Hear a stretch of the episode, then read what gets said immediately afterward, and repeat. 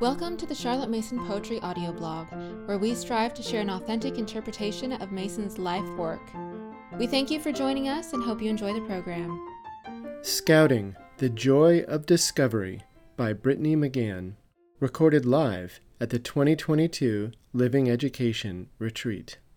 My journey with scouting started after a move.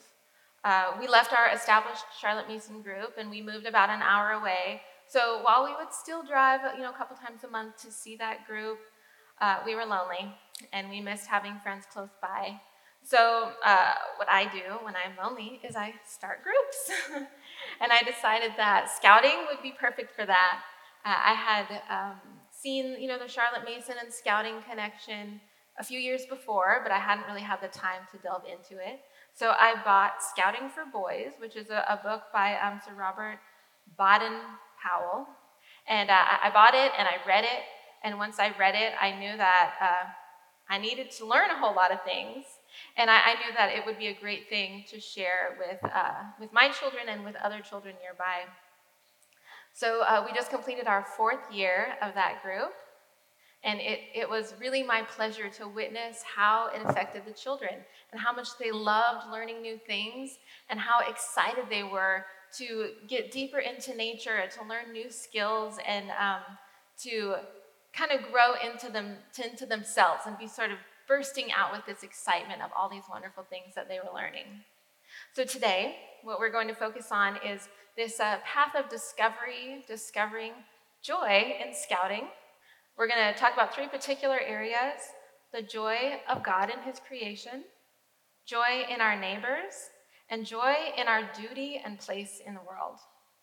So, first, uh, I want to take a moment to think about when we hear this word discovery, you know, what do we usually think of? I know for me, I always thought of big ideas, you know, uh, new species of plants or animals, things that were important, that would be world changing, things that experts did. Uh, or maybe, you know, we've all read Little House back, you know, a couple hundred years ago, you could discover new lands. And now we can't really do those kinds of things. So, for me to sort of get some of that feeling of discovery, I thought I would have to have a different environment. Uh, I always loved all things Old West. Uh, my family uh, is from southern Texas. They're vaqueros, which is Mexican cowboys. And so my, my grandparents had been there for generations and then they moved to California. But I always loved the history, I loved the stories of the ranch, and I loved spending time with my grandparents. They lived on five acres in the middle of the California desert, and where they lived, it felt exciting. They had chickens and goats and cows. It was dangerous. We could hear coyotes out in the distance. We lifted rocks and we found scorpions and tarantulas. We tried to ride the dogs. we caught butterflies and lizards, and we, we claimed our own little special places on their parcel of land. And out there, it felt like discovery was possible. But my grandmother had died by the time I was about 12, and they sold the property. And, you know, I grew up a single parent in the suburbs. But I still wanted that, I wanted to capture that, that feeling of excitement and discovery. So in my teens, uh, I had a plan. My plan was that I would go to college so that I could become a teacher, so that I could move to Montana and marry a cowboy. As you can imagine, my plan was not God's plan for my life. I did not become a teacher. I married a man who is not a cowboy, and we moved to North Carolina, not Montana. Uh, it was at this point in moving to North Carolina that I experienced a total change of atmosphere. And I started to shift my thoughts on the requirements necessary for discovery. In Ourselves, Mason tells us about eyes and no eyes. She wrote, Do you know how eyes and no eyes went out for a walk? No eyes found it dull and said there was nothing to see. But eyes saw a hundred interesting things and brought home his handkerchief full of treasures. The people I know are all either eyes or no eyes. Do you wish to know which class you fall into? Because I didn't have before me what I most preferred in the suburbs of Southern California, I had become no eyes. I had closed off my sight from what was before me, looking for an ideal that I imagined in the future. Looking back now, I wonder what I missed. What wildflowers did I walk past? What birds and butterflies did I not notice? So Mason has an exercise, and we're going to try this one. She says, Let me ask you two or three questions. If you can answer them, we shall call you eyes. If you cannot, I learn to answer these and a thousand questions like them. So if everyone would just close your eyes for a minute. So I want you to raise your hand if you can um, see in your mind the sign that is to my left, to your right. So you think you, you know what it says and you think you can describe it in, in detail? Okay, go ahead and open your eyes and see if you're right. Okay, we've got a couple more questions, um, and these ones are directly from Mason. Uh, can you name a tree, not a shrub, that has green leaf buds? Just raise your hand. Okay, do you know any birds with white tail feathers? So, a few. It's hard, right? These are little details that we can notice, and you know, cumulatively, we gain this kind of knowledge. Okay, so let's go back to that word discovery. When we're thinking about the kind of discovery that we want to instill in our children, we're not talking about these big, you know, history making revelations, and we're not talking about life altering discoveries. We're talking about a habit of intentionally seeking knowledge or understanding, anything that is new to the seeker. Again, Mason illustrates this point well, and many of you will know this quote. The flowers, it is true, are not new, but the children are. And it is the fault of their elders if every new flower they come upon is not to them a mystery of beauty to be watched from day to day with unspeakable awe and delight. As the elders, that's us, we need to cultivate in our children a habit and a hunger to discover. Discovery is not passive, whether the discovery is made during the course of an unrelated activity, like finding a bird's nest when you're climbing a tree, or it's an activity where something is intentionally sought out, like going on a caterpillar hunt, discovery always requires action and it requires work. So now we have a good foundation of discovery, but we're also talking about joy. And I think Nancy did an excellent job of describing what joy is. So I would just add one other thing that joy is a posture of the heart, in the same way that gratitude is. 1 Thessalonians 5 16 through 18 ties them together in this way Rejoice always, pray continually, give thanks in all circumstances, for this is God's will for you in Jesus Christ. So to be joyful is also active, it's a habit. We, Charlotte Mason enthusiasts, love habits and habits form the posture of our hearts. So, as we move forward to our three areas of discussion joy in God through his creation, joy in knowing and serving others, and joy in doing our duty well, I hope that you will also see how the philosophy behind scouting develops habits that are consistent with a Christian worldview, and it has the potential to form character in our children. So we'll begin uh, with a discovery of joy in God through his creation. The first area of skill that scouts need to learn is that of observation. Before we can appreciate what God has made, we first need to notice what he has made. So, would you say that our culture generally is no eyes or eyes? Probably no eyes. I would say no eyes is mostly what we have. Uh, we live in a fast paced, concrete, indoor, air conditioned kind of culture. In our modern lives, it is very possible to have no connection to the natural world at all. Technology has made us comfortable and kept us very well entertained, so we can miss general revelation altogether. Our children have a natural curiosity, but we often snuff it out. So think back about um, the last time you went on a walk with like a two or three year old. Every three or four steps, they find something. And most of the time, it's a stick or like a rock, a rock like the 10,000 other rocks on your gravel driveway. And how do we respond to them? We say, put it down. Let's go. yeah, we're not taking another one in the house. we were taught to hurry. We were taught that rocks and sticks are dirty, bugs are gross, and that there are ticks lurking on every blade of grass. so after a while, our attitude sinks into our children. But scouting can change that. Scouting begins by methodically training our observation skills. Observation is the foundation that all other skills are built upon. So, whether you are a city girl who struggles with every insect that flies your direction, or you are a crunchy mom who has raised your kids to be barefoot tree climbers that eat weeds, we can all strengthen our observation muscles by using them. Nature study is the primary vehicle of this training. As Mason suggests, many of you have probably followed a tree through the seasons, watching the colors change, watching the leaf buds and the flowers come out in the springtime. You've probably all done some nature journaling and learned the habits of the birds that come into your yard. Scouting gets to the why and the what for, taking these observations further. So, first we observe and then we interpret these observations. Has anybody ever found a newborn fawn? Yeah, it's cool.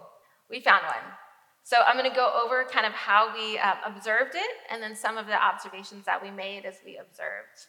So this was a couple years ago. We found um, a little newborn fawn just curled up tight in some tall grass at the edge of the forest by our house. So we noticed that she was very small. So she was very young. She was newborn. She was alone in the daytime. So probably she was too little to be able to keep up with her mother walking through, foraging for food. She was in tall grass, so she wouldn't be seen from a distance.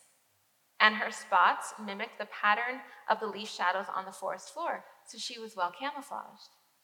As believers, we see these things, and rather than credit them to millions of years of random processes coming together, we see in them purpose. We see how God has provided for the fawn a natural nursery to keep her safe as she grows strong.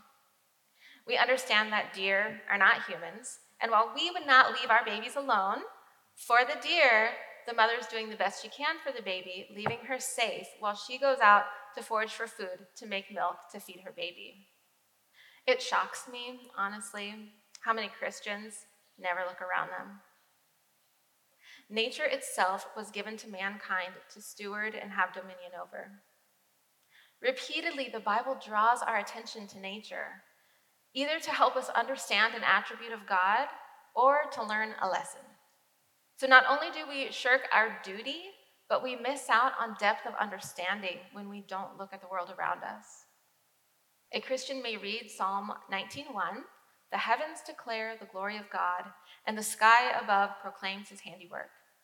And he will agree that the sky is beautiful he loves sunrises and sunsets. He might see the occasional shooting star or marvel at the full moon. And these are lovely, wonderful things, but there is so much more.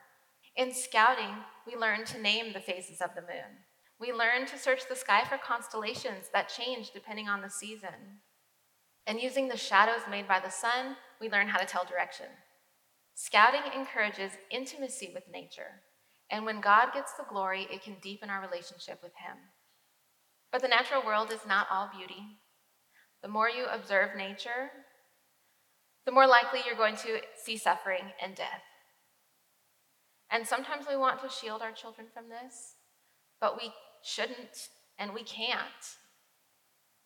Once I was at a zoo with my husband uh, before we had children, and we were watching a hawk who had just been fed. He was eating a, a white rabbit or a white rat. And a man cried out in horror and disgust, shielded his daughter's eyes, and he was angry that they would feed the hawk during zoo hours.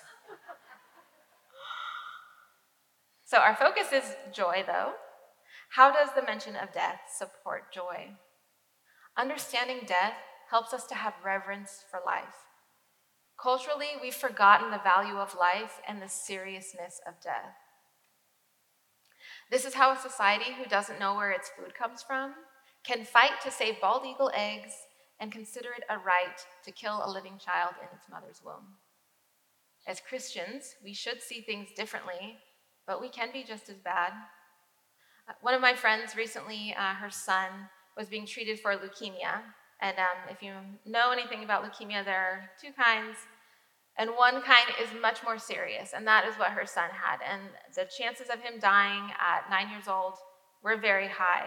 So she had moved uh, about one month before his diagnosis, so she had no community where she had moved to. And they spent a long time in treatment. But as they were trying to uh, get out into the community and, and meet new people, and she would meet these friends at church and tell them about her son, they would just get weird. They would shut down. Some of them, she said, even just walked away from her. Some of her old friends did the same thing. She noticed that after a while, people just kind of fell off and stopped talking to her. They didn't know what to say, they didn't know how to respond because we have just shut out death so completely from our everyday lives. And because of that, we've forgotten how to value life. We've lost perspective. As Christians, we especially can't shy away from death or shield our children from it, even though it's hard and it's ugly but it's the reality of our fallen world. And it should point us back to God and the hope that we have in Him. The more we discover about the natural world, beautiful and terrible, the more we should be in awe of who God is and what He has done and what He still does for us. We should marvel at the awesomeness of God because our hope is not in this world. The study of nature should inspire in us the same feelings David expressed in Psalm 8. O Lord, our Lord, how excellent is your name in all the earth, who have set your glory above the heavens. When I consider your heavens, the work of your fingers, the moon and the stars which you have ordained, what is man that you are mindful of him, and the Son of Man that you visit him? For you have made him a little lower than the angels and you have crowned him with glory and honor. You have made him to have dominion over the works of your hands. You have put all things under his feet all sheep and oxen, even the beasts of the field, the birds of the air, and the fish of the sea that pass through the paths of the sea. O Lord, our Lord, how excellent is your name in all the earth. So, first, we teach our children to discover joy in creation. And then we teach them the joy of discovering their place of serving others in the community. Humans are made for community. And until very recently, community meant the people around you, the people living nearest to you.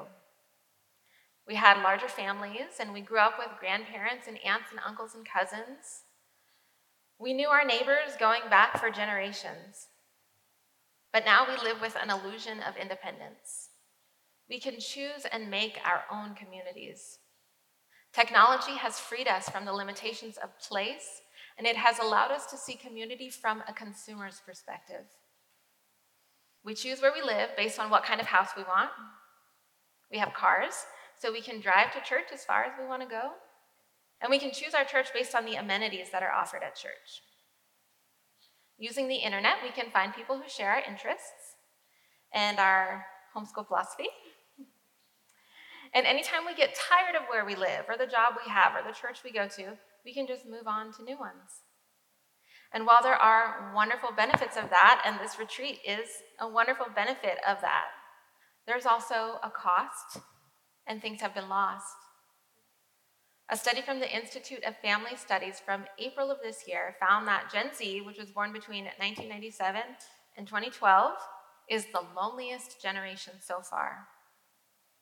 Millennials and Gen X are not that far behind. According to the study, baby boomers who felt lonely every day were 5%, compared to 8% in Generation X, 11% for millennials, and 12% for Gen Z. 8% of baby boomers felt lonely a couple of times a week, compared to 13% for Generation X, 16% for millennials, and 16% for Gen Z. So for Gen Z, which is where many of our children are, that's 28% of them feel lonely daily or multiple times in a week. So if this isn't affecting our kids directly, it affects their friends. Without community, people are lost. We're untethered and unsure of our place in the world. I moved a lot when I was a kid, so I didn't have friends for more than two years in a row. Uh, I always changed schools. And I grew up poor, not like hand me downs kind of poor. It was like uh, get cans at the beach to collect money for recycle to get food kind of poor. So uh, one summer we were actually technically homeless. Uh, my mom worked for the government and she was furloughed, so they don't pay you when you're furloughed. And uh, we lost our apartment. So my siblings and I went to go live uh, with a relative that we didn't care for very much. And my mom went to stay with a friend so that she could earn enough money so we could get an apartment again. And during that time, I changed schools three times in one year. I started off with a relative, and then my mom got us an apartment, and so I went back with my mom. I went to my old school, and I was really happy. Uh, and then she was going through a divorce as well. I had to leave that school and went to a third school. And by the third school, I was done. So after my mom would leave for work, I would just not go to school. I'd just skip the bus. But I was resourceful. We had phone books back then, and uh, I looked up in the phone book about homeschooling. And I made some calls, and I figured out that I could homeschool myself for the rest of the year. I made a case to my mom, and she let me do it. So it turned out great. and then we had moved again before eighth grade, and you know, I made friends in the summer, stayed at the same place for a couple years. It was fine. Uh, but at that point, that was the most extreme of like my new girl experiences. And uh, I hated it. I hated not knowing anyone. I hated not knowing where things were and feeling awkward and aimless. But eventually, I learned that the easiest way to, to get over this feeling of awkwardness and to find my place in a new community was to volunteer for some kind of work and make friends that way. And this is exactly what scouting teaches to go out into the world to serve others and seek out real friendships, not only with peers, but with everyone they encounter in the world. In his book, Scouting for Boys, Sir Robert Baden Powell explains the laws of the scout. These laws, if implemented, teach the scout how to live in community. So I'm going to go over them. Uh, there are five that I list. I'll go over them once, and then we'll go back through and revisit each one. So, first, the scout's duty is to be useful and help others. Second, a scout is a friend to all and a brother to every other scout no matter to what social class the other belongs. A scout must never be a snob.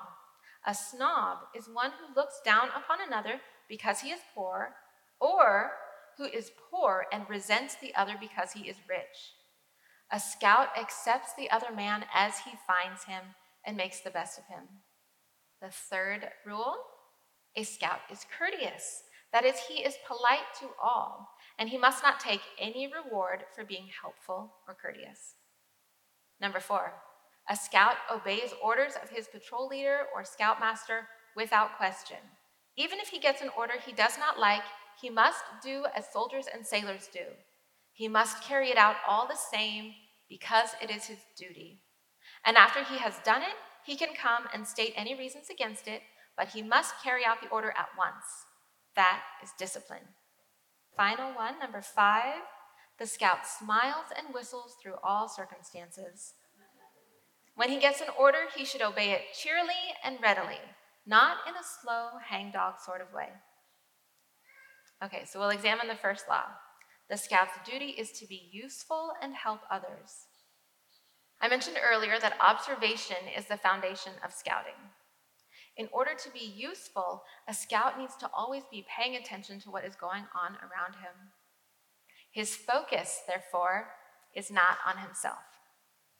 Powell describes the skill like this If you go out with a really well trained scout, you will see that his eyes are constantly moving, looking out in every direction, near and far, noticing everything that is going on, just from habit, not because he wants to show off how much he notices. Early in my homeschooling career, I went down many rabbit holes. I came upon George Washington's Rules of Civility. These were a list of rules that George Washington copied when he was about 14 years old. And the first time I read it, there was one rule that stood out to me in particular. This was rule number 29.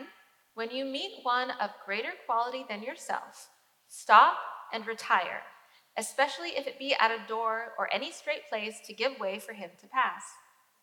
Of course, this is simply referring to allowing someone else the right of way. But the thing that stood out to me was this idea of someone of greater quality than yourself. It reminds me of Philippians 2 3 and 4. Let nothing be done through selfish ambition or conceit, but in lowliness of mind, let each esteem others as better than himself. Let each of you look not only for his own interests, but also for the interests of others. We live in an especially self focused culture. Self care, self love, selfies are part of the cultural norm for our children's generation.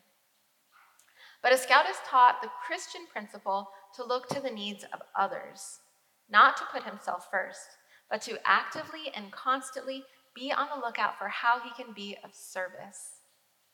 Rule number two a scout is a friend to all and a brother to every other scout, no matter what social class the other belongs. A scout must never be a snob. A snob is one who looks down upon another because he is poor, or who is poor and resents the other because he is rich. A scout accepts the other man as he finds him and makes the best of him. And again, this reminds me of a Bible verse, Galatians 3:28. There is neither Jew nor Greek, there is neither slave nor free, there is neither male nor female, for you are all one in Christ Jesus. In scouting, as in the church, it doesn't matter what you come from, who your parents are, or how much money you have. There is an ideological bond that makes everyone of equal value. And I love that he elaborates on not being a snob. Not only does a snob look down on others, a snob thinks very highly of himself. A snob will point to himself as a standard bearer, the one who represents what is best or right or true to the humiliation of others. To be a snob is prideful, and pride is not limited to those who are rich or those who are recognized as privileged. Rule three a scout is courteous, that is, he is polite to all, and he must not take any reward for being helpful or courteous. So, this is the opposite of being a snob. I told you guys that I have been the new girl many, many times in my life, and I always hated it, and I still hate it. So when we moved again my junior year of high school, I had already been to two schools, freshman and sophomore year, um, and I was socially over it. So I decided that I wasn't going to bother making friends because I was almost done. And uh, what I decided to do was go to the library at lunch and I would just read a book. But after a while, some of the nerdy boys in my classes noticed what I was doing. And so they would come up to me and ask me questions about homework or ask me about my book, and then they would just keep coming over and chat for a while. So after a while, I gave up. I started to sit with them. I started to hang out with them and had a lot of fun. They were super nerdy, but that made them really fun, uh, really cool to hang out with, and um, it, it actually got me through those last couple years of high school. It made it bearable for me. So their kindness in seeing me and coming to talk to me, their tenacity in doing it every day, even though I tried to ignore them, that kindness is what helped me to get through that last little bit of high school. When we count others as better than ourselves, kindness and courtesy are then the natural outcome, and it becomes a habit to treat others well. And then this last part of that rule and he must not take any reward for being helpful and courteous. That's noteworthy. Courtesy is so rare now that it actually stands out. It should be the standard, but it isn't. So while it can seem like a reward for courtesy is good, it just reinforces the behavior to do it only for the sake of a reward. So I think what is better is to realize that we want to create a mindset and a habit of courtesy. And a better reinforcement is actually that as character is built, good character is noticed. And then that leads to opportunities. For example, my middle daughter, who is 11, she loves to play with one of the toddlers at church. And we get to church about an hour earlier than everyone else since I work there. So she plays um, with this little boy who is the son of the youth pastor. And his mom was, you know, so happy that she plays with him so well that she actually asked my daughter if she would be a mother's helper through the summer. And that is a paying job. So her good character was noticed, you know, her cheerfulness and kindness were noticed, and then that brings in its own reward of a job for her.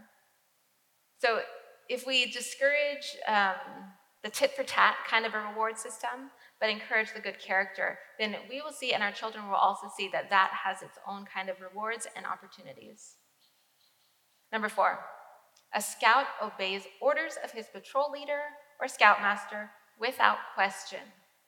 And even if he gets an order he does not like, he must do it as soldiers and sailors do. He must carry it out all the same because it is his duty. And after he has done it, he can come and state any reasons against it. But he must carry out the order at once. That is discipline.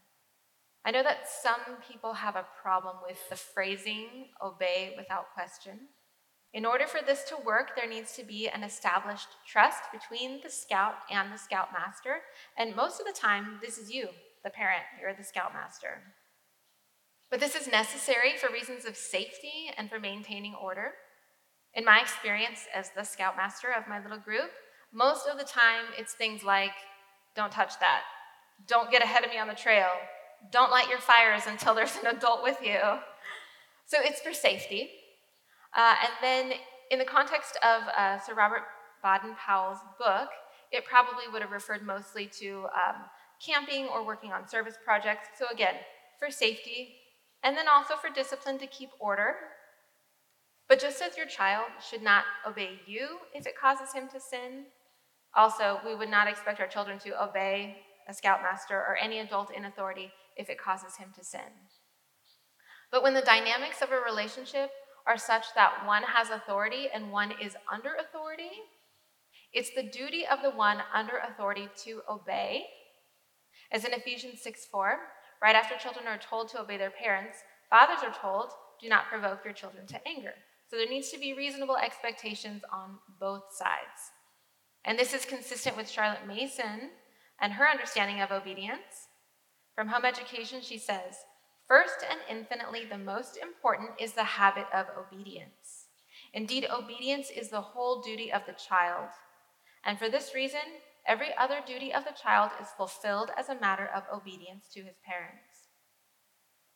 Not only so, obedience is the whole duty of man obedience to conscience, to law, to divine direction. It should also be noted in this rule that um, Powell makes allowances for grievances too, though only after the job is done. And this would be a helpful rule to have in our families.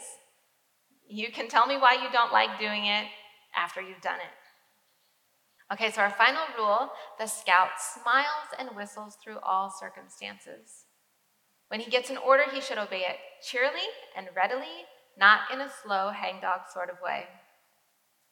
To be cheerful is a habit, a good habit. Our cultures become so focused on feelings that people sometimes think that to behave in a cheerful manner when they're not feeling cheerful is to be inauthentic. But what's the alternative? When I was a hairdresser, I had a few clients who were extremely negative. Every time they would come in, they would complain about their hair, but they kept coming back. And then through the course of uh, our time together, they would just complain about every person that had annoyed them, every person who had disappointed them in the last six weeks. So even when I tried to steer the conversation a different direction, these people were very much set in their ways. It didn't work. They were focused on their negativity. And I found it so draining and honestly selfish of them to impose their negativity on me.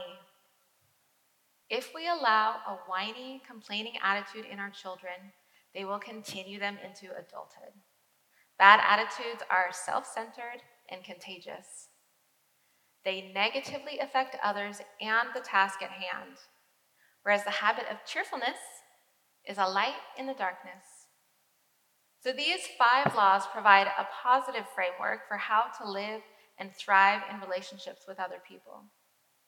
But there's also a negative side to human interaction. As Nancy was saying, things that steal our joy. Not everyone is good company. We're all training our children to go out into the real world. We don't want them to be taken advantage of. We don't want them to miss the signs of bad character and get sucked into a bad friendship or a bad marriage or a hateful ideology. Finding a place in one's community is as much about serving and seeking good company as it is about being discerning and avoiding bad influences. So we train our children to watch people and consider their behavior, and then to judge what that means about the person's character. In Matthew 7 15 through 20, Jesus says, Beware of false prophets who come to you in sheep's clothing, but inwardly they are ravenous wolves. You will know them by their fruits. Do men gather grapes from thorn bushes or figs from thistles? Even so, every good tree bears good fruit, but a bad tree bears bad fruit. A good tree cannot bear bad fruit, nor can a bad tree bear good fruit. Every tree that does not bear good fruit is cut down and thrown into the fire. Therefore, by their fruits you will know them. In her new book, Faithfully Different, Natasha Crain analyzes data about how many Americans actually have a Christian worldview. This is not a statement as to their salvation status, but based on Barna research and research from ACFI, Natasha Crain found that only 6 to 10% of Americans in general have a Christian worldview. And within that, it's lower for millennials than it is for the older generations. She sums up her findings in the following The big takeaway those with a biblical worldview are not only a minority in America, they are a small minority. Furthermore, the American Worldview Inventory and Barna Research both show that those with a biblical worldview are a small minority even among Christians. Yes, seven of ten people may say they're a Christian, but that in no way reflects the relative rarity of the biblical worldview in America today. Our children need to learn to be discerning, to test everything. Even in the church, our children, and all of us, need to be on our toes. Just because people identify as Christians doesn't mean that they live like them. In part two of Rod Dreher's book, Live Not by Lies, which we read, he entitles the last section of each chapter, See, Judge, Act. In one of these sections, he says, A time of testing, even persecution is coming. Lukewarm or shallow Christians will not come through with their faith intact. We should see how many of the world's values have been absorbed into Christian life and practice. Then we must judge how the ways of the world and its demands conflict with what Christ requires of his disciples. We must teach our children to see, judge, and act, to see how people behave, to judge whether or not their actions are right, and to act, to respond like a Christian in every situation. In this world, our children are sheep in the midst of wolves. As we teach them to be innocent as doves, we must not neglect our duty to teach them to be wise as serpents.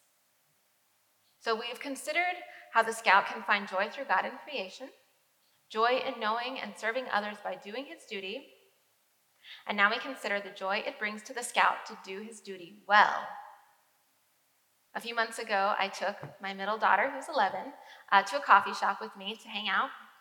I was looking very cute in a dress, and I had some red Sandgren platform clogs on. So as we walked back to the car, before I even realized what was happening, I was on the ground. my adorable clogs had betrayed me, and all it took was a piece of mulch for me to step on to land hard on one knee. So as I got up with wounded pride, because there were witnesses, and a knee with a huge scrape that was beginning to drip blood, we walked a few steps to our car, and my daughter pulled out from her pack a huge band aid. A few weeks prior in scouting, we had talked about the things that we should have in our backpacks just in case. so she was ready. The scout's motto is be prepared. She was prepared. I'm going to tell you how Sir Robert Baden Powell explained it. He said, Be prepared, which means you are always to be in a state of readiness in mind and body to do your duty. Be prepared in mind by having disciplined yourself to be obedient to every order, and also by having thought out beforehand any accident or situation that might occur, so that you know the right thing to do at the right moment and are willing to do it. Be prepared in body by making yourself strong and active and able to do the right thing at the right moment and do it. Scouting activities are built around learning specific skills. And many of them are skills that hardly anyone has anymore. Skills like finding direction with and without a compass, predicting the weather, knot tying, animal tracking. In my group, we've also learned how to build shelters, start fires, and walk silently in the woods. We use our senses to help us make observations, like noticing the sound of the footfall of each member of our family or learning to pay attention to the different smells that are carried on the wind and to discern what they could mean and where they're coming from. It takes no special talent to learn these skills, only practice and commitment. In a recent episode of Jordan Peterson's new show on manhood called Dragons, Monsters, and Men, he says, Get good at something, because to get good at something, requires you to simultaneously practice many skills that will make you good at many things. And this is exactly what scouting offers. Every time that we meet, my group uh, meets twice a month. I teach one lesson, which is followed by an activity to allow the scouts some practice in their new skill. We talk about the purpose of having the skill and different scenarios where this skill might be useful. This practice gets the kids into the habit of thinking how they can be prepared. For example, we learn how to build shelters, and we go over a reason why we might need this. What if we get lost and have to spend a night out in the woods? We consider the location of our shelter. Where is a good spot that is shielded from the wind, but not so out of the way that we wouldn't be noticed by the rescue helicopter that we expect because we told someone where we were going and when we were going to be back, and they should be missing us and sending the rescue helicopter. And then we collect materials from our environment, being aware of possible dangers like poison ivy and snakes, and we construct a shelter to keep us warm and dry. Now, it's not likely that any of my scouts will be lost in the woods at night, partly because they know how to use their compasses and their maps, and they know how to look for signs of civilization. But if they did get lost overnight, they would know that they could survive no matter how unlikely that scenario is, that knowledge gives them confidence. Confidence in one's abilities are necessary to do one's duty. Why is it that in emergencies people often panic? It's because they don't know what to do and they're afraid. They're in a situation that they've never been in, they've never considered, and they lose their ability to think. As scouts discover that they are capable they look for opportunities to share their skills with others. They take pleasure not only in practicing these skills, but in sharing and teaching what they've learned. The training we do in scouting, though it's often a type of play, it develops the habits of thinking clearly, problem solving, being flexible and resourceful so that our scouts can be servants, so that they can take their places in the world and know that what they do matters. What is my purpose? That is one of the most basic existential questions that people ask. The world tells us that our purpose is to serve ourselves. Have you guys heard of main character syndrome? Anybody?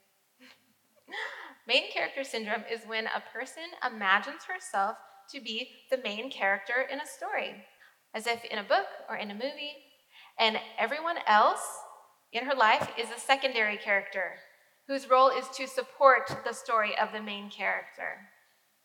So, main character syndrome is a form of narcissism. A study published in May of 2021 by Ohio State University academics defined narcissism as a person with entitled self importance, and that people with high levels of narcissism think they are special people who deserve special treatment. They have an exaggerated and inflated sense of their own importance. The study concluded that everyone is on the scale of narcissism. And within the Christian worldview, this actually makes sense. We are by nature selfish creatures. We are bent on self destruction. We are dead in our transgressions. It is only when we realize that we are not our own that we can fulfill God's purpose for our lives, taking joy in how we can serve Him, letting our natural man go. In Ephesians 2, verses 8 through 10, Paul says, For by grace you have been saved through faith, and that not of yourselves. It is a gift of God, not of works, lest anyone should boast. For we are his workmanship, created in Christ Jesus for good works, which God prepared beforehand that we should walk in them.